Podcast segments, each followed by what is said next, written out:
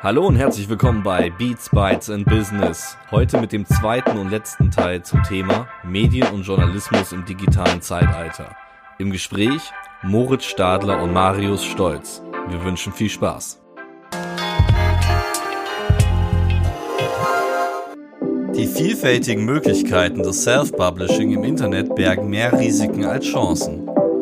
Hat das Self-Publishing im Internet äh, mehr Risiken als Chancen? Und ich äh, fange mal, äh, roll das, äh, zäume das Feld mal von hinten auf.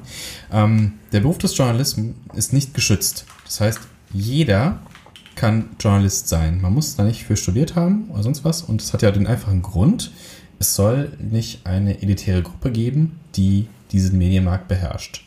Deswegen ist ja das Internet eigentlich ein guter, äh, ähm, äh, ein gutes Mittel, das jeder senden kann. Und die meisten Menschen haben auch das Bedürfnis, sich irgendwie zu äußern, sich irgendwie, ähm, sich irgendwie darzustellen tatsächlich, weil der Mensch ist ein, ein soziales Wesen und er möchte gewisse Sachen zum Ausdruck bringen. Und das, das kann Journalismus sein, das, das können künstlerische Aspekte sein, das kann aber auch natürlich reiner Narzissmus sein. Ähm, das muss dann jeder selbst bewerten, wie er das findet. Also ob jetzt jeder äh, Beauty-YouTuber ähm, ob, äh, was auch immer er da macht und ob man das gut findet oder nicht, das ist natürlich eine andere Frage. Aber natürlich sieht man, dass es viele Leute interessiert und deswegen hat es eine gewisse Daseinsberechtigung. Und in gewissen Form ist Journalismus ja nur ein Teil dieses ganzen Sendertums. Eine, eine gewisse, eine spezielle Form mit einer bestimmten Aufgabe, die in Deutschland ähm, hier und da mal definiert worden ist. Ähm, es gibt äh, Presserat etc., der sagt, was sind die Aufgaben des Journalismus und was dürfen sie nicht Wobei das eine Empfehlung ist, weil mhm. es ist kein, kein, kein, es gibt kein Druckmittel von dieser Seite aus. Es gibt höchstens eine Rüge mal, wenn äh, gewisse Sachen verletzt worden sind. Und ich glaube halt, dass das Internet eine, eine, eine große Spielwiese ist, mit vielen Chancen im journalistischen Bereich. Ähm, und das Ding ist, dass die Konsumenten mehr gefordert sind, auch herauszufinden, was sie selber konsumieren möchten und was welche Wertigkeit hat. Also es bringt halt nichts, ähm, vor diesen Massen an Medien zu sitzen und sich halt nur ähm, triviale Sachen rauszupicken. Also ich glaube, man hat als Mensch, tatsächlich als erwachsener Mensch, vor allem eine Verantwortung sich selbst, aber auch der Gesellschaft gegenüber. Und deswegen muss man sich für Dinge interessieren, die da draußen passieren und ernsthafte Dinge tatsächlich auch. Und deswegen bietet es tatsächlich eine gewisse Risiken, mhm. äh, aber wir sind alle verantwortlich. Deswegen kann man die Risiken nicht irgendwem zuschieben und sagen, äh, hier läuft irgendwas komplett falsch und ähm, da müssen wir ganz arbeiten. Das ist sowohl Sender als auch Empfänger müssen an dieser Sache aktiv arbeiten. Ja. Wir sind uns viel zu sehr einer Meinung, glaube ich. Das, das muss eine kontroverse Diskussion werden. Ah, ähm, ärgerlich. Okay. also ich, ich bin, ja, leider, ich bin von der Tatsache, dass du äh, dich Journalist nennen kannst und mhm. nicht äh, zum Amt gehen musst und irgendwie mhm. eine Prüfung ablegen, dass du dich so nennen darfst, bin ich der größte Fan. Ich finde das eine der besten Ideen, die dieser Staat mhm. hatte. Ähm, das ist nicht der einzige Staat, wo es so ist, ganz im Gegenteil, aber es gibt auch demokratische Staaten, wo, wo der Beruf Journalist geschützt ist. Ich finde es eine der besten Ideen überhaupt, dass du sagen kannst, ich schreibe auf, was ich erlebe, was ich sehe. Mhm. Ich nenne mich Journalist und ich teile meinen Berufsstand herzlich gerne mit Leuten, die Impftipps geben, mit Leuten, die äh, keine Ahnung, was für ein Mumpitz verzapfen. Mhm. Finde ich wunderbar. Alles ja. gut. Ich bin wieder beim Publikum. Ich finde wieder, nee, die Leute müssen sich überlegen, wem sie glauben. Ja. So. Und wir, die wir ja uns einbilden, dass wir es besser machen als die Leute mit den Impftipps, müssen ihnen zeigen, wieso man uns glauben sollte. Das mhm. heißt, begründen, erklären, einordnen und das so machen, dass es die Leute verstehen, dass die Leute sagen, ja, das, ähm, das finden wir richtig, das finden wir interessant, das hat irgendwie mehr Gehalt als das mhm. von denen mit den Impftipps. Die Frage ist nur, wie schafft man es, die Leute darauf vorzubereiten, junge Leute darauf vorzubereiten, was ihnen alles an Informationen entgegenschlägt, wenn sie einmal bei Google auf Seite 4 unter den Ergebnissen klicken. Ja. Und das gehört zu den großen Herausforderungen unserer Zeit im Bildungssystem, auch im gesellschaftlichen, so im Umgang miteinander, wie oft man irgendwie so unnützes Wissen und so, wie gehypt das wird. Mhm. Geil, da hat wieder einer so einen Fakt, der irgendwie ganz überraschend ist. Fun Fact. Und dann, genau, Fun Fact. Wusstet ihr eigentlich, dass, und dann kommt irgendwas, was nicht stimmt? Mhm. Oft. Ja, Urban Legends. Oft, genau. Ja, das, die gab es schon immer. Und du denkst dir, geil, was für eine coole Geschichte. Und keiner sagt mehr so, wo hast du denn jetzt das her? So, das ja. gab es schon immer. Das gab schon genau. immer. Nur es wird halt schneller verbreitet. Genau. So. Und das Problem ist, die Leute, man, man neigt dazu, ich habe gehört, äh, das eine, einer sagt, das ist so und ein anderer sagt, das ist so. Ich habe jetzt zwei Meinungen gehört, irgendwie bin ich mir nicht mehr ganz sicher. Mhm. Ich habe zehn Meinungen dazu gehört, eine dazu, hm, scheint da doch was dran zu sein. Und das Problem ist, dass du das halt mit allem hast. Du kannst zehn Artikel lesen in den zehn besten Zeitungen Deutschlands und alle sagen dir, dass Masernimpfungen im Alter von drei Jahren echt eine gute Idee sind. und dann gibst du einmal bei Google auf Seite 5, oder brauchst wahrscheinlich reicht das Seite 2, äh, findest du irgendeinen Artikel, wo jemand schreibt, mein Kind ist gestorben nach einer Masernimpfung. Ja, oder Autismus und, ist ja der, der ja, große Mensch ist ja, dass es Autismus auslösen kann. Ja, und, und dann denkst du dir so, Alter, klar, jetzt bist du dir nicht mehr sicher. Aber das, das selbst einzuordnen, das selbst zu verstehen, das zu begreifen, mhm wie man Dinge gewichten kann. Das haben früher haben das klassische Medien übernommen. Gatekeeping heißt also, dass du überhaupt hm. nicht alle Informationen ungefiltert weitergibst, dass du Dinge einordnest, dass du Dinge gewichtest.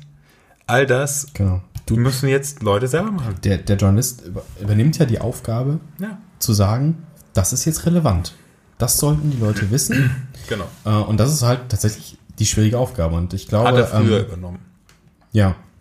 Das sollte aber jetzt auch noch. Also kannst halt nicht alle Nachrichten rausboosten. Das ist ja auch das Problem, was Medien auch vorgeworfen ja. Warum berichtet ihr jetzt darüber, aber nicht darüber? Da kommt irgendwer mit einem Nischenthema daher und sagt, ich hätte das aber gern gewusst. Und dann öffentlich-rechtliche, ihr müsst doch alle bedienen. Warum ist das hier nicht Thema? Mhm. Schwierige Sache halt. Mhm. Ähm, es gibt halt nur begrenzte Ressourcen. Ob das jetzt ähm, äh, Geld ist oder ob das, man hat nicht einfach nicht genug Journalisten, die äh, alle Themen dieser Welt abarbeiten im, im Maße, wie es vielleicht für alle Themen gerecht wäre. Also man muss ja schauen, okay, das ist jetzt relevant hierfür und dafür.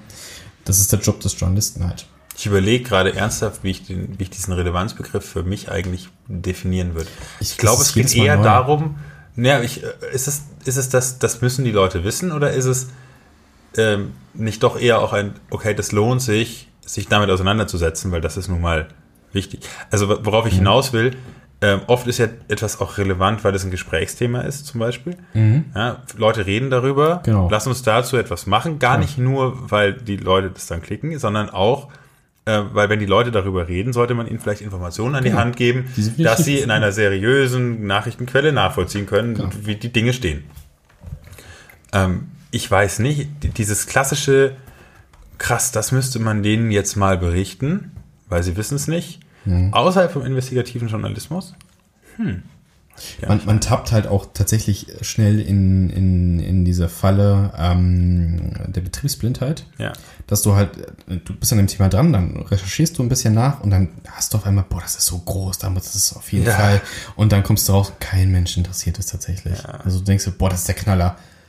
Das hast du mit, auch mit anderen Medien. Du denkst halt, boah, das ist eine geile Story, ich mache einen Film draus oder ich schreibe ein Buch und das interessiert kein Schwein, weil du halt dir das selber gut findest und dann im schlimmsten Falle, das ist ja ein klassischer, äh, ich will jetzt nicht Anfängerfehler sagen, aber du holst dir halt eine Info, äh, was, du fragst deine Eltern, wie ist das? Du fragst deine Freundin, wie ist das? Und du wirst auf jeden Fall sagen, ja, es ist das total ist schwer. Ja. Wenn du dir ein, ein, ein guter Comedian schreibt sich zu Hause seine Witze, geht auf die Bühne, probiert sie aus, die Hälfte funktioniert nicht, er nimmt ja. die Hälfte, die funktioniert hat. Du kannst vorher nicht sagen, hundertprozentig, was die Leute hören wollen. Das und ist, so ist es mit der Relevanz das, auch. Das ist auch tatsächlich so, wenn du ähm, im fiktionalen Bereich arbeitest und mhm. sag mal, du, du, machst ein, du machst einen Film und äh, du zeigst uns erstmal vor Publikum. Die Reaktion, die kannst du nicht vorhersehen. Die Leute reagieren auf Sachen, die du beim Dreh oder beim Schreiben, bei dem ganzen Akt des Filmemachens nicht vorhergesehen hast. Du drehst eine sehr triviale Szene und auf einmal die Leute finden es irgendwie super witzig oder äh, ja. haben eine ganz spezielle Reaktion. Also, hey, was ist mit euch los? Das ist doch okay. Das ja. ist so eine Komponente, die ich finde sehr schwer vorhersehbar ist. Und das ist ganz viel Theorie. Ist, ja. Und es ist beim Journalismus halt auch so, so ja, immer so ein bisschen Glücksspiel auch. Was kommt an?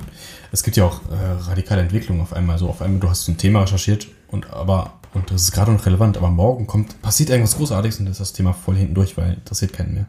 Ja. Und manchmal halt auch erschreckend, ne? wir hatten eben Panama Papers, Ja. dass das nicht einfach einen riesen Aufschrei ausgelöst hat. Das ist, ich finde es immer noch unfassbar, tatsächlich. Dass das nicht. Panama ging noch, dann kam Paradise, das war noch ja, weniger. Ja, die, die ganze ganze- Thematik ja, darum, ne? Also, dass das, das ist. Puh. Ich frage, also Thema Relevanz und Internet, ähm, soziale Medien. Jetzt hast du es ganz oft, dass ein Hashtag irgendwie trendet, populär wird. Jetzt sind wir gerade mitten in der MeToo. MeToo-Debatte Also, mit TWO, genau. Ja, also Sehr schwieriges Thema. Ja. Dann, dann, dann hörst du, okay, 80.000 Tweets. So, Mhm. meine Zahl. Wie viel ist das jetzt? Also von, von 80.000 von wie vielen? Ähm, Mhm. Genau, du hast keinen Maßstab. Du hast keinen Maßstab, du hast keine Ahnung. Vor allem, Du kriegst nur da halt ne? natürlich, genau, Retweets. Wie viele Antworten, Leute, die 100 Sachen geschrieben haben. Leute, die drei Sachen geschrieben Mhm. Und viele- viel Blödsinn. Mhm. Wie viel Blödsinn. Ähm, viel Sat- Satire, Verarschen, weiß ich nicht. Äh, keine Ahnung, wie viel 80.000 Das ist. ist relevant, genau. Das ist die Frage. Ist es jetzt relevant? Ja. So, wir Und haben nicht? berichtet, Ja. ja, wir haben es aufgegriffen, andere Medien haben es noch stärker aufgegriffen, noch mehr berichtet. Ähm, es ist ein absolutes Gesprächsthema, das bekommst du auch mit, weil wenn du was Mhm. dazu machst, kriegst du ja auch Feedback, bekommst, oder zumindest also Resonanz, Feedback Mhm. würde ich gar nicht sagen, Resonanz, aber ist, also ist die, die online, dass du, dass du online damit ähm, Reaktionen auslöst, ist jetzt von Medienseite noch nicht automatisch gleichzusetzen mit Relevanz. Das ist das, was ich auch vorhin meinte, dass du hast halt, du arbeitest in, im Online-Bereich, dann wirst du auch nur mit Leuten zu tun haben in deinem Arbeitsumfeld, die ebenfalls drin arbeiten und deine Zielgruppe äh, gibt dir das Feedback, die sind da drin. Aber du hast, ich glaube, einen großen Teil von Leuten, die das überhaupt nicht mitkriegen. Und jetzt ohne diese neue MeToo-Debatte herunterspielen zu wollen. Aber ich glaube, außerhalb dieser Twitter-Welt findet das kaum statt. Die Leute kriegen das auch nicht mit. Und dann ist halt letztlich die Frage, bläst du irgendein Thema? Also wie gesagt, dieses, bei dem Thema muss man natürlich sehr, sehr aufpassen, ähm, um zu sagen, bläst du etwas künstlich auf ein Thema, weil du es für relevant hältst und dein Umfeld, dein sehr beschränktes Umfeld im Vergleich zu 82 Millionen Leuten da draußen in Deutschland, bläst du etwas künstlich auf, was überhaupt nur eine Relevanz für eine ganz kleine Zielgruppe hat. Und lohnt es sich, das quasi groß zu machen? Ist das, wo du sagst, das ist relevant, es sollte euch anderen auch interessieren? Und Ja. das ist eine schwierige Frage. Das ist eine super schwierige Frage und die stellen sich Redaktionen im ganzen Land jeden Tag. Ähm, und so richtig messen pff, kannst du es eigentlich nicht. Du, du kannst, also ich, ich glaube nach wie vor dieses Gatekeeping im Sinne von, nö, das ist nicht relevant, darüber berichten wir nicht, deswegen dann reden die Leute nicht darüber. Das fällt ein bisschen weg, weil dadurch, dass dieses Hashtag nun mal präsent ist und es Medien gibt, die sich darauf spezialisiert haben, Online-Diskussionen abzubilden, weil sie nun mal dann das Online-Publikum bekommen, das auf ihre Seite klickt und deswegen zahlt die Werbung mehr dafür, dass die Leute auf der Seite sind. Ähm, diese, diese Medien werden dieses Thema machen. So, also Gatekeeping funktioniert nicht mehr, aber dieses Einordnen, das ist die eigentliche Königsdisziplin. Eigentlich musst du sagen, MeToo ist eine mittelgroße vielleicht Debatte in dem sehr großen vielleicht Problem des Alltagsrassismus, ähm, in der ganz großen gesellschaftlichen Diskussion um Mesolösi. So, eine Möglichkeit, das so ein, weiß ich nicht, vielleicht ist es auch äh, eine Riesendebatte, äh, ein Riesenproblem in einer kleinen gesellschaftlichen Diskussion. Wie prüfst du das? Wie gehst du damit um? Ich kann nur sagen, Leute, sagt, sagt es, ne, was ihr denkt, weil, also, Ja. Und, und zwar außerhalb von, also jetzt ist es ein Podcast, ne? Das redest du auch wieder nur mit Leuten aus der Online-Blase. Aber da kommen auch mal mehr Leute rein, das ist der Vorteil. Ähm, solche Fragen sind die, die großen, großen Fragen der Zukunft und Fragen, die auch Medien nicht einfach beantworten können. Und zu verlangen, dass sie es einfach beantworten sollen, ist auch völlig äh, Ja. illusorisch. Und ich glaube, deswegen braucht man halt gut ausgebildete Journalisten. Ja. Also jetzt abgesehen davon, dass halt jeder das machen kann. Aber ähm, das ist halt das, was jeder, der es gelernt hat, sagt. Und das ist auch das Erste, was du im, im Studium Journalismus mit lernst. Das ist ein Handwerk. Das ist nicht, ich nenne mich so und ich tippe hier mal einen Blog. Nichts gegen Blogger. Nein, im Gegenteil. Es ist cool, wenn ihr schreibt, schreiben ist cool. Aber es gehört tatsächlich ein bisschen mehr dazu und viel Anteil auch, der einfach nicht viel Spaß macht auch. Ja. Also es gibt immer Aspekte, die überhaupt keinen Spaß machen. Du telefonierst die Leuten, in denen versuchst, Sachen zu bekommen, Antworten. Du musst dich um viele Sachen kümmern. Ähm, das einfach handwerklich ist und wie du auch schreibst. Es, es, es gibt ja nicht ohne Grund gewisse, gewisse Regeln, wie man journalistisch schreibt. Ja. Und das ist eine Sache, die muss man lernen. Also ich weiß noch, in meinem Journalismusstudio, das erste Semester war nur Nachrichten schreiben. Wirklich immer nur die 200 Zeichen Nachrichten mit Lied und sonst was. Ein ganzes Semester. Ja. War ein bisschen viel, aber hey, es ist handwerklich und ich kann es halt jetzt halt noch. Das ist das Gute. Ich habe es mir gemerkt. Ja, es ist ein Handwerk und ähm, es, es folgt bestimmten Regeln. Ich stelle halt immer fest, wenn du, wenn du Dinge ernsthaft betreibst, dann werden sie anstrengend. Das ist leider auch so mit Journalismus. Es macht einen Riesenspaß, Dinge nachgehen zu können. Und ähm, sich, dann denkst du dir, es kann doch nicht sein, dass das so ist. Und dann rufst du den an, der schuld ist in deinen Augen, ne, dass es so ist, wie es ist. Rufst du an, sagen Sie mal, jetzt ist das so. Was haben Sie sich denn dabei gedacht? So. Und dann erklärt er dir, was er sich dabei gedacht hat. Und denkst du so, Ah ja. oh fuck, krass. Ja, andere Sichtweisen. Genau. Ja, doof. Äh, und Doch dann, nicht so einfach die Welt. ja, ne? shit, Grautöne, wie ärgerlich. So. Ja, genau. Und dann musst du es irgendwie neu zusammensetzen. Und, und das ist, das ist echt eine, eine spannende Aufgabe. wo wir bei den, bei den, bei den Gefahren halt wieder sind. Alle können Mhm. senden heutzutage. Du nimmst dein Handy, du nimmst ein Video, lädst auf YouTube hoch, kannst es auf Twitter teilen, auf Facebook, bam, bam, bam, kannst du alles machen. Die Verantwortung, die man damit hat. Also mit, mit Reichweite steigt natürlich die Verantwortung. Wenn du das für dich machst, keiner guckt es, dann richtest du keinen Schaden an quasi.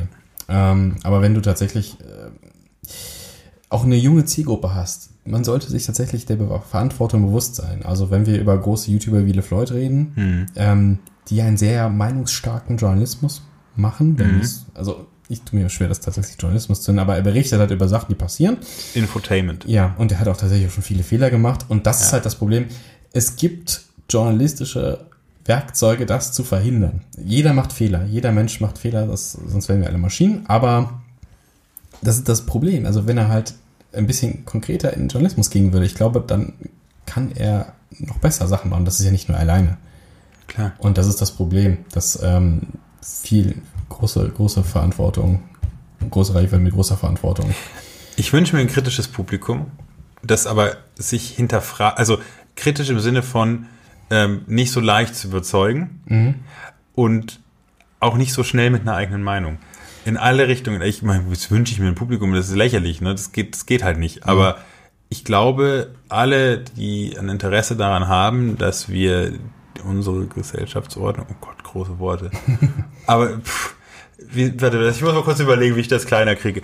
Leute, die, die sich wünschen, dass ähm, die, die Diskussion so funktioniert in, innerhalb gewisser, gewisser Bahnen, ohne extremistische Tendenzen, links wie rechts, müssen sich gegenseitig zuhören und müssen irgendwo den letzten Funken Verdacht mitspringen lassen, dass der andere auch recht haben könnte. Ja, das ist das große Eingeständnis. Und ich, deswegen bin ich so ein bisschen gegen diesen Personenkult, weil ähm, du hast eine große Reichweite, du hast eine Community aufgebaut und gerade wenn die sehr jung sind, unterstelle ich jetzt mal, dass da sehr wenig hinterfragt wird. Der, der hat es gesagt, der ist cool, dem glaube ich alles. Und selbst wenn irgendwer beweist, dass nicht macht, nee, das stimmt nicht, der hat das gesagt. Und wo wir dann noch einen Schritt zurückgehen, ich finde halt, es ist eine Frage der Bildung und ich finde es richtig, richtig schlecht, dass die, die Medienkompetenz Ja. in Deutschland nicht äh, äh, so gewichtet wird, wie wicht, nach ihrer Wichtigkeit, wie es eigentlich wäre. Also ich, ich habe hier und da Verwandtschaft etc. und auch äh, im Freundeskreis Leute, die Lehrer sind und ich weiß, was da teilweise gemacht wird. Und ich finde es fast schon skandalös, wie Sachen abgreifen werden. Es werden oft mal so journalistische Sachen angehaucht. Ja. So, ne? so, so, und dann denkst du, das ist ja doch nicht alles. Also das ist ja so, wow. Also das kann, das kann nicht sein. Das muss ein eigenes Fach tatsächlich eigentlich irgendwie sein. Medienkompetenzen. Da müssen aber auch Leute tatsächlich äh, kommen. Das ist, aber das gilt jetzt auch für alle ähm, Unterrichtsfächer, dass man nicht nur Lehrer hat, sondern tatsächlich auch Leute aus dem Berufsstand. Ja, ich wäre sofort dabei. Ich finde sowas extrem wichtig. Ich finde, ähm, wir sind schon wieder so einig. Äh, ich hab, ähm, Medienkompetenz, oder was heißt Medienkompetenz? Eine kritische Haltung. Und zwar Ja. kritisch im Sinne von, ähm, ich überlege mir erst nachher, was ich eigentlich denke, mhm. nachdem ich das Argument gehört habe, nicht schon vorher. Genau. Ich brauche keinen, der mir die Meinung vorkaut. Ich brauche keinen, der mir das bestätigt. Genau. Ja. Ich brauche keinen, der mir bestätigt. Und zwar keinen, der mir bestätigt, dass er so blöd ist, wie ich mir das vorher gedacht habe. Und ich brauche keinen, der mir bestätigt, dass ich recht hatte. Mhm. Sondern ich möchte hören, was er mir erzählt, um zu begründen, dass er denkt, was er denkt, mhm. oder sie denkt, was sie denkt. Ja. So. Und die, das ist wie eine Grundrechenart. Mhm. Das musst du einfach lernen. Und zwar mhm. ganz früh und ganz, ganz tief ja, drin. Definitiv. Also mehr Medienkompetenz bitte. Ja, mehr Medienkompetenz bitte. Ja. Und hier mehr, mehr, mehr Diskussion ähm, ja. gegeneinander. Und, und, ich finde auch, dass. Was bist du für ein Fußballfan? Ich bin gar kein Fußballfan so wirklich. Oh. Du bist bestimmt München. Ja. Ja, ja, ja. ja. Klischee, Klischee. nee, nee, oh shit. Was hast du für starke Positionen? Was? Bayern findest du nicht gut, ne? Äh, nee, da bin ich neutral. Ach, ich, hab, ich, hab, ich hatte in der Grundschule ein Bayern-München-Mäppchen. Siehst du. Aber ich habe gehört, das ist so elitär, wenn man Bayern München-Fan ist. ich, bin auch, ich bin auch nicht so lokal hier Patriot in Köln, dass du sagst, ah ja, ich bin halt Fan, auch äh, wenn die halt absteigen, super schlecht Fußball. Also nee. nee, nee, bei Fußball bin ich ein bisschen raus. Kannst du dir, wieso machst du keinen klassischen Journalismus? Ähm, ich bin so in diese neue Medienbranche ein bisschen reingerutscht tatsächlich nach dem Studium. Also direkt in diese neuen, weil mich das die Möglichkeiten einfach interessant fand. Diese Möglichkeit sofort senden zu können tatsächlich. Mhm. Ähm, und vor allem Neues ausprobieren. Das war das erste, was ich so im Studio selber gelernt habe auch. Ich wollte nie Radio machen. Ich habe im ersten Semester angefangen mit Radio, weil zwei Kommilitonen das mhm. gemacht haben. Ich gesagt, ja, gut, mache ich mit. Und dann hatte ich einfach meine eigene Sendung. Und ich habe gedacht, das würde ich ja nie machen. Ich habe angefangen, ich will Print machen. Ich habe nie in meinem Leben Print gemacht. Ich habe mal ein Buch redigiert. Das ist das Einzige, was ich im Printbereich gemacht habe. Aber diese Faszination, das ging so schnell auf einmal. Das war so 2005, 2006 und auf einmal kam dieses Internet mhm. mit, mit schnellen äh, Datenraten daher und du konntest Videos hochladen länger und es entwickelte sich. YouTube kam auf. Also diese Möglichkeiten, ähm, auch unabhängig von, von großen Verlagshäusern einfach Sachen machen zu können. Und wenn du das Handwerk gelernt hast, dass du auch vielleicht so ein bisschen so den Traum hast, so, du kannst ein bisschen was bewegen. Und das Feedback, das habe ich auch irgendwie immer äh, in der Arbeit auch bekommen oder wir als Team immer so bekommen, so von wegen, hey, äh, eure Videos werden auch bei uns im Unterricht gezeigt und hier habe ich mehr gelernt als im Geschichtsunterricht dazu oder im Politikunterricht. Einfach, ihr habt das so gemacht, äh, wie ich das verstanden habe jetzt auch. Und das ist halt so die Sache, wo du denkst, okay, es ist ein guter Weg, äh, an eine Zielgruppe zu kommen, wo die großen, alten Medien tatsächlich Schwierigkeiten haben. Das sind die Nachrichten für die jungen Leute. Genau, genau, genau, dass du halt Leuten Wissen vermitteln kannst ja. oder, oder ne, also Wahrheiten ist immer ein großes Wort, aber halt äh, Realitäten, wie es in der Welt ein bisschen aussieht und Fakten liefern kannst und denen ein bisschen was erklären kannst, wie die Dinge halt gerade so in der Welt stehen oder zumindest versuchst einzuordnen und so, hey, das ist, das ist passiert und das ist passiert und so ist die Lage jetzt und daraus ist das, resultiert es gerade. Und das mit so einem Feedback zu kriegen, da merkst du halt, okay, das ist der richtige Weg einfach. Und das ist ein, dann merkst du halt auch, deine Arbeit hat irgendeinen Sinn dahinter. Ne? Und das ist halt das Coole daran. Deswegen finde ich diese neuen Mediensachen ähm, so viel besser. Also nicht so viel besser, aber so einen guten Weg tatsächlich, um, um diese Nachrichtenwerte einfach zu ermitteln. Denn darum geht es ja. Es geht ja um den Inhalt, nicht um das Medium an sich. Hm. Ob das jetzt YouTube ist, ist mir auch egal. Das kann auch Clipfish sein oder oder oder oder wenn es MySpace ist. Ja, okay, nee, ist egal, aber ne, so ist es ja. da. Oder ob, ob, das jetzt da auf dem Blatt Papier geschrieben ist, was ich was der Postbote mir jede Woche in den Briefkasten wirft oder ob ich das auf, mein, auf meinem Handy lese. Es geht doch um den Inhalt und nicht um, um, um digital oder analog, sondern ich brauche die Information, um zu wissen, was ist los auf dieser Welt, wie wie verhält sich das hier? Weil ich kann ja nicht in meiner, ich kann mich nicht zu Hause einschließen und sagen, oh, bla, Sie können machen, was Sie wollen. Das wäre ja unverantwortlich. Ich muss halt diese Information erkennen und, ja. und einordnen können. Ich muss wissen, wie ja. vertrauenswürdig ist sie. Genau. Du musst äh, und ähm, sichere Quellen irgendwie. Ich habe also ja. die Erfahrung, die ich mache, wenn ich mit, mit irgendwie jungen Leuten, ich habe letztes Jahr mal so ein Seminar gehalten, ähm, auch mit mit äh, FSJ-Lern übrigens, mhm. die die Bereitschaft, das zu lernen, die Bereitschaft, das oder, oder der Versuch, das herauszufinden, ist überall da es geht überhaupt nicht darum, dass, die, dass es den Leuten egal wäre und dass sie Bock haben auf dieses Nachrichten-Fastfood, das du im Internet bekommst. Mhm. Gar nicht.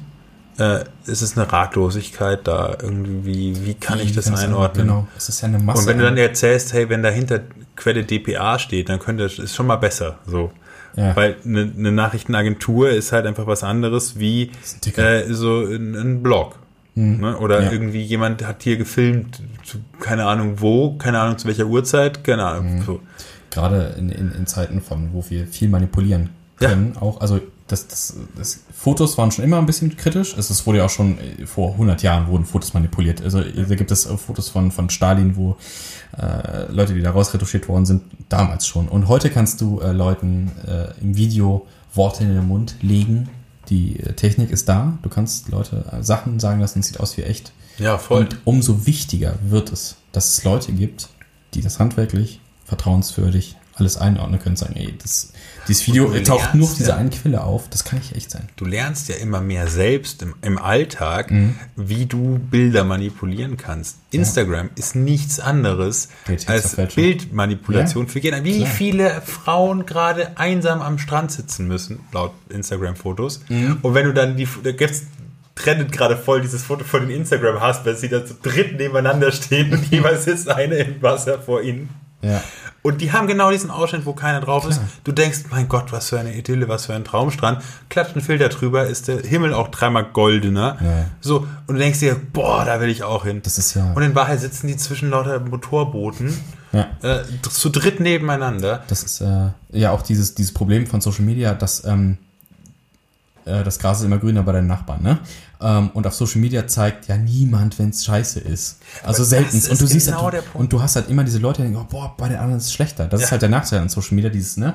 Alle Leute zeigen, es ist, äh, es ist cool. Ähm, bei, bei, mir ist alles geil, ich bin jetzt wieder im Urlaub, weil wenn du jetzt mal ne, Facebook-mäßig oder deinen Freundeskreis durchguckst, dann wirst du auf jeden Fall zwei, drei Leute finden, wo du dich fragst, ist der die ganze Zeit im Urlaub? Mhm. Warum, der, warum ist der an diesem geilen Ort? Warum sitze ich hier äh, und nehme gerade diesen Podcast auf und der andere ist auf Hawaii, aber schon zum dritten Mal oder ist Hallo, im Skiurlaub. Ne? Geil, ja, natürlich ist das geil.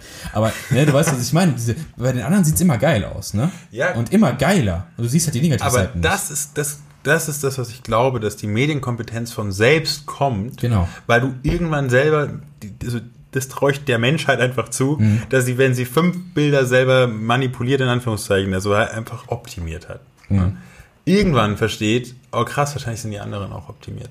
Ja. Und äh, das, ist, das ist ein Fun Fact. Ja. ist, nee, ist kein Fact. Ich habe mich jetzt nicht gewundert. Ich war, ich war letztens in der, in, der, in, der, in der Köln Innenstadt ja. und ähm, da war so eine Frau, also Mitte 20 und sowas, ja. und die, die hat sich also so positioniert in der Innenstadt und ja. hat ein Foto von sich machen lassen, wie sie ne, von hinten, wie sie halt durch die Stadt geht, shopping und sowas. Das Foto hat ihr vierjähriges Kind mit ihrem großen iPhone-Handy gemacht. Geil. Ich so, krass, das Kind sagt, ja, Mama, geh noch ein Stück. Also, krass, also die instrumentalisiert gerade ihr Kind oder lässt es für sie arbeiten, damit sie auf Instagram ein geiles Foto hat. Und ich denke so, das ist ja auch irgendwie krass. Also ist jetzt nicht super schlimm, aber ich denke so, cool, also wow. Das ist schon so. Das sieht so halt aus, als hätte irgendein Fotograf so ein Bild gemacht, so ich gerade shoppen, habe dieses tolle Kleid an und sowas, aber das hat da gerade dein vierjähriges Kind gerade In dieser Welt befinden sich Me Journalisten, Medienmacher und müssen überzeugen, dass sie die Wahrheit präsentieren. Ja. Und in dieser Welt Genau neben diesem Foto. Mhm. Und das ist die Herausforderung. Und deswegen musst du erklären, warum. Es reicht nicht mehr nur zu sagen, guck mal, ich sag's dir. Ja. Große Medienhäuser haben das Internet im Sinne ihrer Nutzer nicht verstanden. Wer hat das Internet verstanden? Wer hat das Internet im Sinne seiner Nutzer verstanden? Weil bisher ganz viele, die meinten, sie hätten das Internet verstanden, haben nach, nach dem Update des Google-Algorithmus tatsächlich das Internet überhaupt nicht mehr verstanden und sind ganz schnell wieder dahin zurückgegangen, wo sie, wo sie vorher hergekommen sind, nämlich im Nichts. Auf der anderen Seite, wenn man sich anguckt, wer, wer, wer die großen, wer den großen Mehrwert für Nutzer im Netz generiert, dann fällt es schon auf, dass es nicht dieselben sind, die früher die großen Fernsehformate gemacht haben oder die großen Zeitungsformate gemacht haben. Das stimmt. Woran das liegt, da bin ich raus. ähm, ich glaube, das Feld ist noch so neu, ähm, dass wir diverse Phasen durchleben, die sehr unvorhersehbar sind. Mhm. Wie, es, wie sich Sachen entwickeln, sowohl kulturell, dass es halt auch mal eine, es gibt immer eine Aktion und eine Reaktion ähm, auf Dinge und dadurch entwickeln sich Sachen. Also ich weiß noch, als dieser Begriff Web 2.0 aufkam, das war vor, vor über zehn Jahren, ging es los. Das Internet wird interaktiv. Da kannst du nicht nur nachlesen, da kannst du was reinstellen. Also da kam YouTube, da kam ein Blog so richtig auf. Und ähm, da gibt es ja diese ganze Zeit Bewegung. Also das Internet, was wir heute haben, das war vor, vor, vor fünf Jahren ein völlig anderes und nochmal vor zehn Jahren war es ein ganz anderes. Und tatsächlich das, das Internet zu verstehen, ich glaube, das ist auch wieder einer von diesen, diesen, diesen Kampfbegriffen. Das, das kannst du nicht beantworten tatsächlich. Also das ist, das ist zu komplex, das Ganze. Ähm, das fängt damit an, dass wenn du nur Google benutzt als Suchmaschine, dass du so viel, dass da so viele Suchergebnisse einfach rausgefiltert schon sind, dass du das Internet überhaupt gar nicht überblicken kannst, weil ich glaube, du kannst dich in, in Algorithmen ähm, ziemlich schnell verlaufen, auch auf YouTube. Du kannst tatsächlich auf YouTube, so viele Videos da sind, das Gefühl haben, du siehst nichts Neues. Weil der Algorithmus spült dir Sachen rein, denkst, das habe ich irgendwie schon mal gesehen. Also, wo sind diese Thematiken, die mich halt irgendwie noch interessieren? Wo kriege ich einen neuen Input her? Aber der Algorithmus reagiert auf Dinge, die du schon mal gesehen hast und schmeißt dir ganz viele Sachen gar nicht erst hin. Und das ist das Problem. Es gibt nicht dieses freie Internet anscheinend, wo du sagst, das ist es. Du öffnest nicht diese Tür und da ist es. Da ist Internetland hier liegt alles vor mir. Du, nein, vorher, du, du gehst durch ein Labyrinth und mhm. hast kleine Türen, die du immer aufmachen kannst. Oh, guck mal hier, das Video, die Nachricht und viele, viele Sachen lenken deinen Weg im Internet. Und deswegen, das Internet zu verstehen und es richtig aus, es ist immer nur eine Nischen. Äh. Wer sagt überhaupt, dass die Nutzer im Internet andere sind als die Nutzer außerhalb des Internets? Jeder Nutzer. Ich würde da extrem widersprechen, genau. Das Internet bietet aber bestimmte Rahmenbedingungen, die du außerhalb halt nicht hast. Zum Beispiel absolute, fast absolute Anonymität. Ja, wenn ich mit der, wenn ich mit der SZ in der Bahn sitze mhm. oder der FAZ oder der Zeit, sendet es eine Nachricht, äh, die es genauso sendet, wenn ich mit der Bildzeitung in der Bahn sitze. Damit ja. ist es schon mal für viele Leute erstmal ausgeschlossen gewesen. In meiner Kindheit habe ich, also meine Eltern haben gesagt, guck mal, das sind nur Bildleser. Ja, genau. So. Da weißt du sofort, okay, mh, krass, der, ja, ja, das ist so diese Art von Menschen, ne? Und dann willst du nicht dazugehören, also fällt es dir schon mal ganz schwer. Also Bildgirl Seite 1 haben wir, haben wir, als, haben wir als Jugendliche mal geguckt, ne? aber wer sich damit nicht in die Wagen gesetzt, nee. weil du sendest eine Message. Klar. So. In der Anonymität des Internets zu Hause ist Bild.de eine die, die meistgeklickte Nachrichtenseite in Deutschland. Ist es noch? Meines Wissens. Ich habe ähm, letztens nur, es gibt ja diese, diese Werbetafeln an den äh, U-Bahn-Stationen und da steht gerade das, die Telekom-Seite. Die holen krass auf, ja. Die haben, die haben für sich äh, hingeschrieben, dass sie die Nummer eins wären. Aber ich glaube, das sind sie dadurch, das ist ja einfach Leute nur Klick. Pass, genau, das ist ja einfach nur die, die, die, die Page Impressions. Ja. Und ähm, wenn ich, ich ja, im Büro äh, habe ich Telekom-Anschluss und wenn ich mich vertippe, komme ich auf die Telekom-Seite. Und wenn sie alle vertippen, kommen alle auf ihre Telekom-Seiten und ich habe eine Page Impression kreiert. Das heißt ja nicht, dass ich Inhalt konsumiere. Weil ich denke auch, dass so GMX oder Web.de, die haben ja auch News. Riesenaufrufe. Klar, ja. Ähm, die scheinbare Anonymität, die ja auch zum Problem wird teilweise, weil halt Leute sich verhalten, wie sie sich nicht verhalten sollen. Das hatte alles und Wider. Ähm, es wird natürlich schlimm, wenn es in Richtung Mobbing geht und Leute halt Straftaten äh, im scheinbaren Anonymitätssinne durchführen. Ähm, aber es hat natürlich einen riesen Vorteil. Leute trauen sich tatsächlich auch mehr. Das kann sehr positiv sein. Ähm, Leute informieren sich über Dinge, die sie vielleicht tatsächlich äh, so nicht nachfragen würden. Ähm, das können ganz sehr brisante äh, Tiere, äh, Themen sein natürlich, ähm, wo man sich gesellschaftlich durch gewisse Moralvorstellungen vielleicht sagt, ey, das, das, das, das, das fragt man nicht. Und man dürfte aber eigentlich alles fragen, finde ich. Also ich glaube, mir fällt jetzt spontan keine Frage ein, die du dich stellen dürftest, weil denken darfst du sowieso alles, finde ich. Ja, finde Und dann, ich aber ist nicht alles, was du denkst, ist richtig. Das ist auch, was viele Leute verwechseln. Nur weil es in deinem Kopf passiert, dieser Gedanke muss er nicht richtig sein.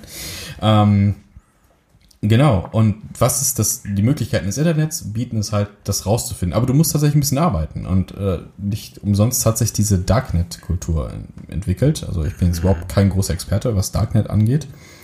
Aber sagen wir mal so, das ist noch freier als dieses Internet. Das, was alle kennen. Und die meisten Leute, und ich schließe mich da komplett mit ein, surfen auf der Oberfläche.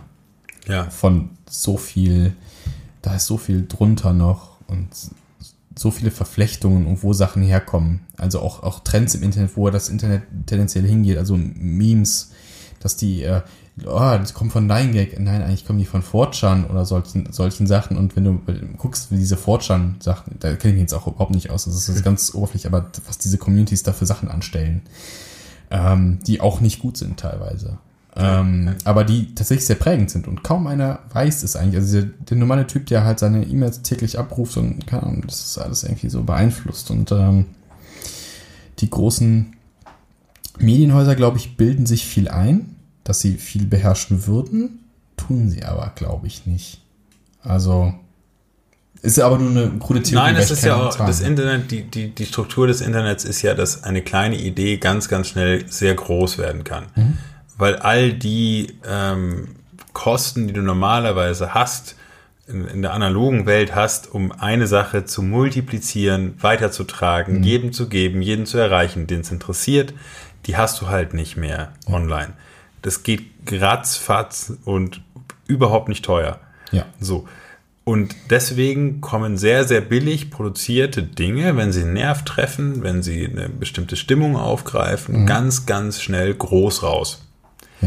So. Wenn du jetzt jeden Tag Inhalte produzierst, über Jahrzehnte professionell, das immer weiter professionalisierst, Ausbildungsberufe dahinter kreierst, mhm. ähm, wenn du Mediengestalter ausbildest, wenn du Kameramänner ausbildest, mhm. wenn du jedes Fitzelchen der Produktion eines Videos, eines Radiostückes, äh, also einer Tonaufnahme, ist ja mhm. nichts anderes als eine Tonaufnahme, professionalisierst, über Jahrzehnte, weil du ein perfektes Produkt abliefern möchtest und dann stellst du fest, krass, jetzt können das Leute mit annehmbarer Qualität, mhm. annehmbarem Hintergrund, aber der perfekten Stimmung zum richtigen Zeitpunkt, mhm. der richtigen Message auch. Ja. So. Und dann beschließt du, da will ich hin, da will ich mitspielen. Und jetzt kommst du diese ganze Professionalisierungskette, die du dir da aufgebaut hast, wieder runter und versuchst da irgendwie mitzuhalten. Und ich sage immer, das ist wie mit einem mit einem Sportwagen auf der Go-Kart-Bahn. Es funktioniert nicht. Ja. Du kannst nicht einem Cutter, der drei Jahre gelernt hat, zehn Jahre lang irgendwelche Dokumentationen geschnitten hat, sagen, jetzt mach mal, am besten mit dem Avid oder mit einem sauteuren Schnittprogramm, ein Video, das so ausguckt, als hätte man es mit Premiere geschnitten oder mit, sagen ja. wir mal, mit, mit, mit iMovie. Die, die Geschwindigkeit ist das große Stichwort. Also auch, praktisch auch erfahren tatsächlich ähm, ähm, der Vergleich deckt. Also das zum Beispiel in, in klassischen Anstalten, Medienanstalten, ja. ähm, da macht der Cutter ganz oft nichts ohne seinen Redakteur. Natürlich. Aber der heutige Anspruch in, im Webvideobereich ist, der Cutter, der ist vielleicht auch der Typ, der das Video gedreht hat. Der ist Kameramann, Redakteur und äh, Cutter in einem. Und der, der hat diese Entscheidung zu fällen gerade. Und das ist seine Aufgabe. Deswegen werden halt viele Sachen neu definiert und äh, andere Dynamiken kommen, kommen daher. Und mal sehen, wo sich das Ganze hinentwickelt. Also YouTube professionalisiert sich seit, seit etlichen Jahren immer mehr. Ja. Viele große Firmen haben versucht, Kapital rauszuziehen, sind gescheitert, andere sind ein bisschen erfolgreicher, aber das ist so flexibel. Und ich glaube, was ich äh, auch mal gesagt habe zum Thema große Verlage im Printbereich, dass es eher kleine Felder geben wird, dass es auch in diesem Bereich eher darum gehen wird, dass ähm, zumindest große Konzerne kleinere Unterdepartments haben, die sich um bestimmte Sachen können, aber nicht mehr dieses komplett beherrschen. Ne? Zumindest im Medienbereich. Also klar, das Internet wird gerade beherrscht von Google. Das ist ziemlich klar. Ähm, aber sich halt im Medienbereich so, so einen Platz zu schaffen, dass da viel einfach experimentiert wird. Es wurde ich aber auch viel, tatsächlich viel verschlafen, weil es einfach belächelt worden ist und viele große Medienhäuser kassieren jetzt halt die Rechnung dafür. Ja, und du machst halt dann im Endeffekt, was du experimentieren nennst, ist oft in vielen Medienhäusern ähm, eigentlich nur nachmachen, was es schon gibt. Aber mhm. wie gesagt, mit, mit zehnfachem äh, Know-how dahinter eigentlich, zumindest klassischem Know-how. Also jetzt, es geht rein um produktionstechnische Es ist Fragen. überproduziert ja, Es ist, über, es ist ja. überproduziert. Und für, äh, ich meine, auf der anderen Seite äh, entwickelt sich ja die, auch die Produktion immer mehr in die Richtung äh, kleinere Teams, vielleicht nur zu zweit, mhm. VJs, also Videojournalisten, die oh, mit ja. der Kamera in der Hand unterwegs sind. Und ich finde das alles ähm, für bestimmte Sachen super. Ich finde das überhaupt, zu sagen, wir machen es nicht, weil finden wir doof, mhm. ist Quatsch. Aber es hat auch Vorteile, ähm, wenn du als, ich meine, ich bin Redakteur mhm. die meiste Zeit meines Daseins, das heißt, ich stehe neben dem Kameramann und neben uns steht auch noch jemand mit einer Tonangel. Ja. Und ich kann mich konzentrieren auf meine Fragen, auf die Antworten, ganz wichtig, auf die Antworten konzentrieren und dann noch mal eine Frage stellen. Ich war dabei, ich bin nachher im Schnitt mit meinen mhm. Eindrücken.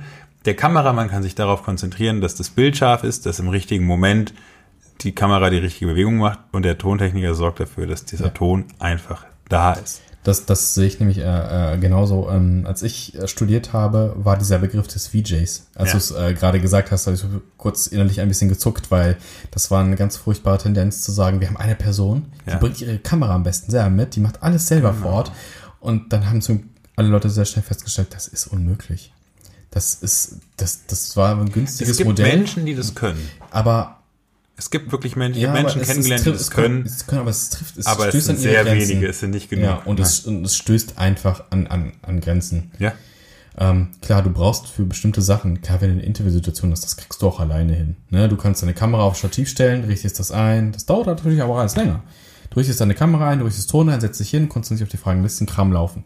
Funktioniert. Aber du bist irgendwo vor Ort, da passiert irgendwas. Da kannst du nicht Schärfe ziehen, Ton auf den Ton achten und dann auf deine Umgebung scannen, wo du gerade was machen sollst. Das ist super schwierig, das kann funktionieren, aber ich glaube, das ist, wird der Sache nicht gerecht. Also wenn wir bei Journalismus sind, wird es der Sache einfach nicht gerecht. Das ist Sparen am falschen Ende. Ja. Ich, wo du eher sparen musst, also ich, ich schieße jetzt immer so ein bisschen gegen die großen Medienhäuser, aber äh, hey, ähm, dann lass doch lieber äh, alles von relativ unabhängigen Journalisten machen.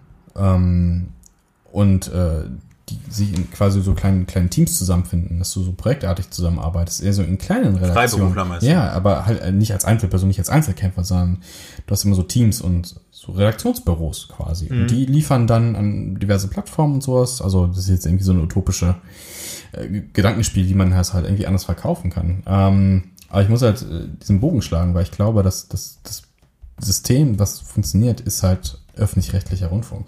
Mhm weil der kann es sich leisten, tatsächlich Qualität so einzusetzen, also Geld und, und Mittel einzusetzen, dass es vernünftig ist. Da musst du nicht diesen VJ einsetzen, sondern du sagst, okay, diese Story hat diese Qualität verdient gerade, das brauchen wir gerade und dann schickst du halt drei, vier Leute dahin. Und ich finde, das System ist, ist, ist momentan denkbar Beste, was es gibt. Es gibt viele Leute, die schimpfen auf den öffentlichen Rundfunk, aber der hat sein, seine Daseinsberechtigung sehr stark verdient und äh, ist auch einfach wichtig als Standbein, als relativ unabhängiges Standbein. Ich finde neben der Tatsache, dass jeder Journalist sein kann, die zweitbeste Idee oder die zweite beste Idee eigentlich, die, die man hatte, äh, als diese Republik zusammengeschustert wurde, war diesen öffentlich-rechtlichen Rundfunk einzuführen, mhm. Weil eine Kommission, die KEF, das ist ja mhm. nicht die Bundesregierung, festlegt, wie viel Geld die Sender bekommen um Journalismus zu machen, der eigentlich nicht darauf gucken muss, wie, wie finanziert sich diese eine mhm. Sendung, wie ist die Quote, sondern der, der, alles abdeckt. Wie, wie du ja, du, du baust doch auch eine Feuerwache in einem Dorf, wo es nie brennt, wo nur fünf Häuser sind, ja. weil die nächst 30 Kilometer entfernt wäre. Und wenn es brennt, muss da halt wenigstens mal ein Feuerauto, ein Feuerwehrauto stehen ja. und vielleicht irgendwie eine Pumpe. Mhm. So. Deswegen baust du das dahin. Und deswegen gibt es den öffentlich-rechtlichen Rundfunk, der die Schlagerfreunde abholt, der Politikberichterstattung mhm. macht, über relativ abseitige Themen vielleicht manchmal, ja. für jemanden, der sich nicht dafür interessiert, der das aber alles zusammenfasst. Dafür gibt es das. Und ich finde es eine ganz großartige Institution. Ist es so. Das einzige, nicht das einzige, das größte Problem ist halt, dass die Leute immer mehr in dieses Internet gucken und dass mhm. man nicht herausgefunden hat, wie man öffentlich-rechtlichen Journalismus im Internet betreibt, wo Video, Text und Audio nebeneinander stehen und ähm, sich gegenseitig Konkurrenz machen. Mhm. Und da, ähm, also da ist die, ist, ist die Frage, ob die Medienhäuser und die, die mhm. Politik dahinter in dem Fall auch die, die Politik tatsächlich im Bundestag, verstanden hat, wie man dieses Konzept, das eine großartige Idee ist, in diese neue, mhm. in, Neu, in dieses Neuland integriert und da die Nutzer abholt, um auf unsere Frage mal zurückzukommen. Ja, ich, ich denke halt, dass sie zu spät darauf reagiert haben und dass die, die, die, ähm, diese, diese, diese Mühlen, die da malen, um Prozesse in Gang zu bringen, ähm, etwas zu langsam malen für dieses Internet, was halt sich jedes Jahr tatsächlich ändert in ja. einer gewissen Art und Weise, wie halt Sachen präsentiert werden. Und es gibt natürlich viele, viele Probleme, ähm, die halt auch diese Unabhängigkeit von öffentlichem Rundfunk darstellen. Also du musst ja stattfinden auf Plattformen, wo die Leute sind. Gut, du kannst dich ja aber nicht als öffentlich-rechtliches hinstellen und eigentlich sagen, ja, wir laden das jetzt als auf Facebook hoch. Das ist ja gar nicht so einfach. Also, ja, klar. also vom, vom Grundprinzip her, dieser Gedanke, ja, wir laden das alles bei einem US-Konzern hoch. Der Höchst völlig gegen unsere Regeln. Ja, Höchst umstritten. Genau. Aber das äh. ist halt, das ist das sind die Probleme, die wir momentan haben. Also ähm, ja. wie, wie können wir meine, funktionieren? Ich sag dir meine persönliche Meinung, ich finde, das geht gar nicht. Also Inhalt exklusiv für Facebook mhm. zu produzieren, geht als öffentlich-rechtlicher ähm, eigentlich nicht. Es weil, ist, weil, es, du, ja. weil du dich abhängig machst von einem Ausspielweg, der ähm, ja. von einem amerikanischen Konzern, überhaupt von einem Konzern kontrolliert ist. Äh, die, die Tendenz ist aber auch, dass es über die eigenen Seiten mehr und mehr wieder kommt. Genau, das, das Ding ist ja, ähm, ist, soweit ich weiß, findet es ja nicht statt, dass es exklusive Inhalte für ähm, nicht öffentlich-rechtliche Plattformen gibt, sondern es gibt immer eine Alternative, ja. wo es. Ja. Das Ding ist halt, das ist, das ist ja auch ähm, so die Sache dahinter, ne? Die Leute sagen, okay, das muss unabhängig bleiben, okay, deswegen gibt es diese anderen Plattformen, da klickt aber kein Mensch drauf. Tatsächlich, auf da sind wir wieder bei dem Suchzeug. Und ich finde, ja. du kannst auch auf Facebook das durchaus teasern. Ne? Du kannst durchaus sagen, hey Leute, Klar. bei uns kann man sich übrigens das angucken, auch wenn Facebook das natürlich nicht so gerne hat. Aber äh, zu, zu sagen, hey, guck doch mal bei uns vorbei, schau euch das an oder ja. machst ein, machst ein Teaser-Video. Von mir aus stellst du sogar dieses Video da rein. Mhm. Nur äh, es muss eine Möglichkeit geben, das außerhalb dieses, genau. wenn, wenn dieses Facebook, Facebook sagt, wir machen das jetzt dicht, das wollen wir nicht mehr, wir spielen jetzt überhaupt keine Videos mehr aus, dann mhm. muss es eine Alternative geben. Das wird hier auch, das wird tatsächlich auch gemacht. Also es gibt immer quasi so ein Backup. Ich würde es eher als Backup sehen, äh, statt ähm, ja. Ähm, ich glaube auch der Versuch wäre relativ naiv zu sagen, wir bauen eine riesige Plattform auf, auf der wir alle Leute versammeln, weil dann musst du halt ein Facebook Deutschland bauen und das soll es ja nicht sein. Du willst ja keine, keine, keine Social Media Plattform bauen, sondern quasi ein Videoportal oder ein Beitragsportal, ein journalistisches Portal. Aber dafür ist Journalismus, glaube ich, äh, in seiner Rolle halt dieses. Ich glaube, dass niemand rausgeht und sagt, ich interessiere mich für Journalismus, wenn er jetzt kein Journalist ist, und sagt, haha, ich konsumiere, ich gehe jetzt auf diese Journalistenplattform und konsumiere Artikel, weil dann würden ja alle, keine Ahnung, bei der DPA auf der Seite rumhängen und sich die ganze Zeit ja. Newsticker durchlesen, weil sie Journalismus interessant finden. Es geht ja nicht um den Beruf an sich, sondern um die Informationen, die hole ich mir halt auf Plattformen. Ja. Und diese Plattform ist halt mehr als nur der Datenlieferant, sondern da kommuniziere ich mit Freunden, da lade ich Fotos hoch, was es halt alles für den Kram ist. Und dazwischen drin gibt es halt Informationshäppchen. Und das ist so diese, diese, diese Waage, die man finden muss. Also die Leute wollen Informationen, aber es geht halt nicht darum, wie, sondern nur, dass sie da sind. Meistens, würde ich jetzt mal so äh, ad hoc behaupten. Jetzt hätte ich schon wieder die Möglichkeit zu widersprechen und tu es nicht, gell? das ist ja, das sind ja alles nur so Gedanken. Es ist ja, das Ding ist, es ist, es ist, es ist so, es ist nicht, ich will sagen, es ist nicht super kompliziert, es nicht verstehen, aber es ist tatsächlich ein komplexes, komplexes Thema und öffentlich-rechtlich hat so viele, so viele, so viele Sachen, die, die ja zu beachten sind, wie man das macht, wo man das macht und, ähm, und das sehen halt viele Leute auch nicht. Und gerade was öffentlich-rechtlicher Rundfunk in der Theorie sein soll, äh, was auf dem Papier grandios sich anhört. Und dann ja. siehst du aber das heißt, wie die einzelnen Medienhäuser tatsächlich auch gegeneinander ja. äh, arbeiten und du siehst ja, was ist das und wieder äh, was da äh, äh, ähm, abläuft, diese interne auch so. Aber das ist ja auch ein anderes Thema, aber es läuft ja nicht alles rund. Es ist da alles nicht rund und ähm, Nein, natürlich nicht, aber das funktioniert halt einfach auch nicht wie Spotify oder Netflix ja. oder so, wo wenn du da jetzt drei Wochen keine neue Serie hast, mal über die Kündigung nachdenkst, sondern es funktioniert eben ganz genau so, dass diese, diese Abgabe, diese Gebühr dafür da ist, dass du sicher gehen kannst, dass es in diesem Land genug Journalisten gibt, mhm. die darauf achten, dass die Politiker, die du gewählt hast, das machen, was mhm. sie dir vorher versprochen haben. Unter anderem. Ja. Ne? Ähm, gleichzeitig sind wir bei der Frage, nehme ich die, die Kritik ernst, nehme ich Leute ernst?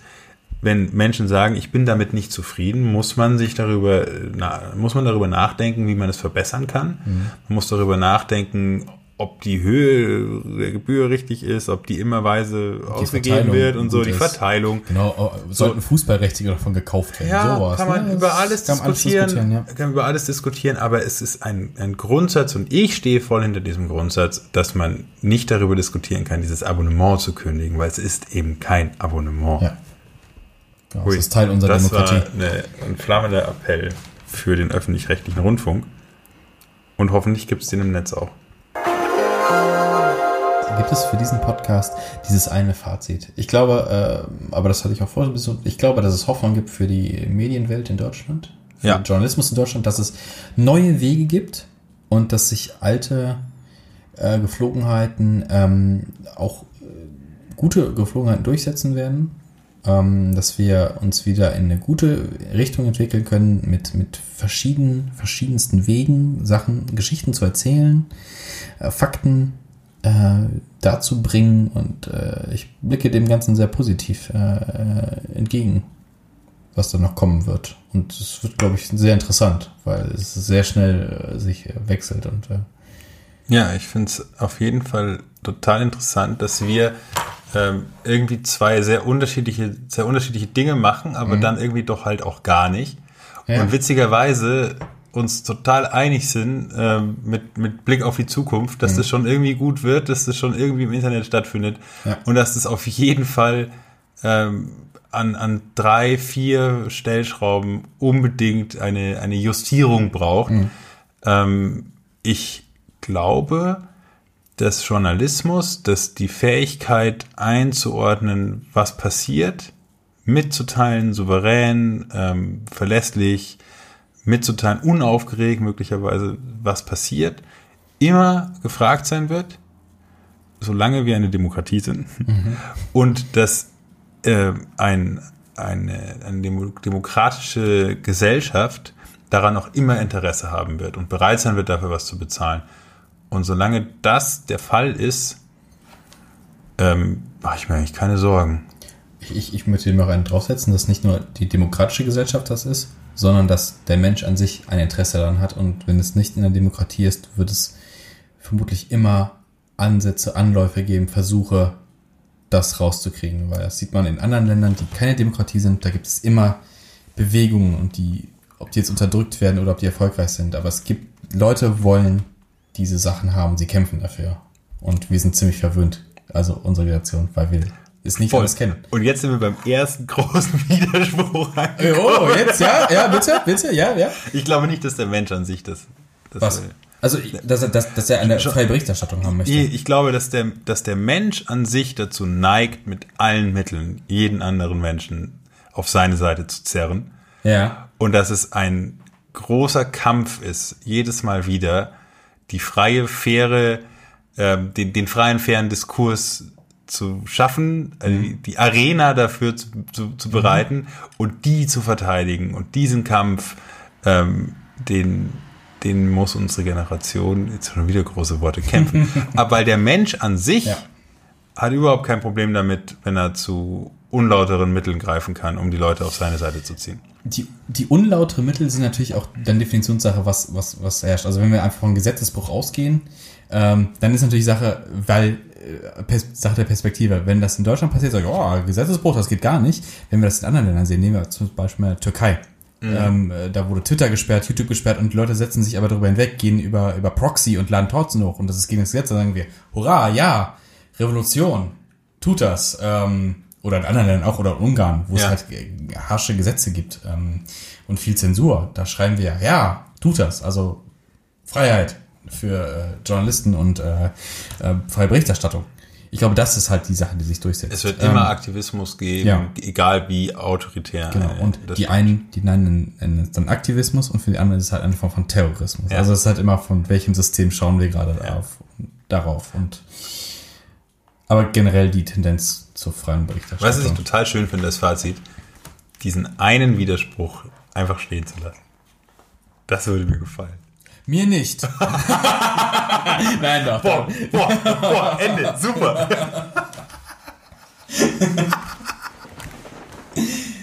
ja, da hast du am Fazit nochmal einen Mini-Podcast.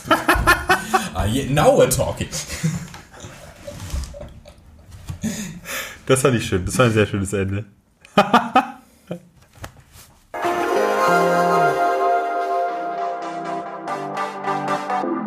Das war eine neue Episode Beats, Bytes and Business. Wir freuen uns auf dein Feedback und deine Bewertung sowie ein kostenloses Abo, um keine Folge mehr zu verpassen. Alle Informationen zu Beats, Bytes and Business und dieser Episode findest du unter ownvibe.net sowie in den Show Notes. Beats, Bytes and Business wird produziert von Dominik Gref für OwnVibe. Vielen Dank an unsere Gäste Moritz Stadler und Marius Stolz und bis zum nächsten Mal bei Beats, Bytes and Business.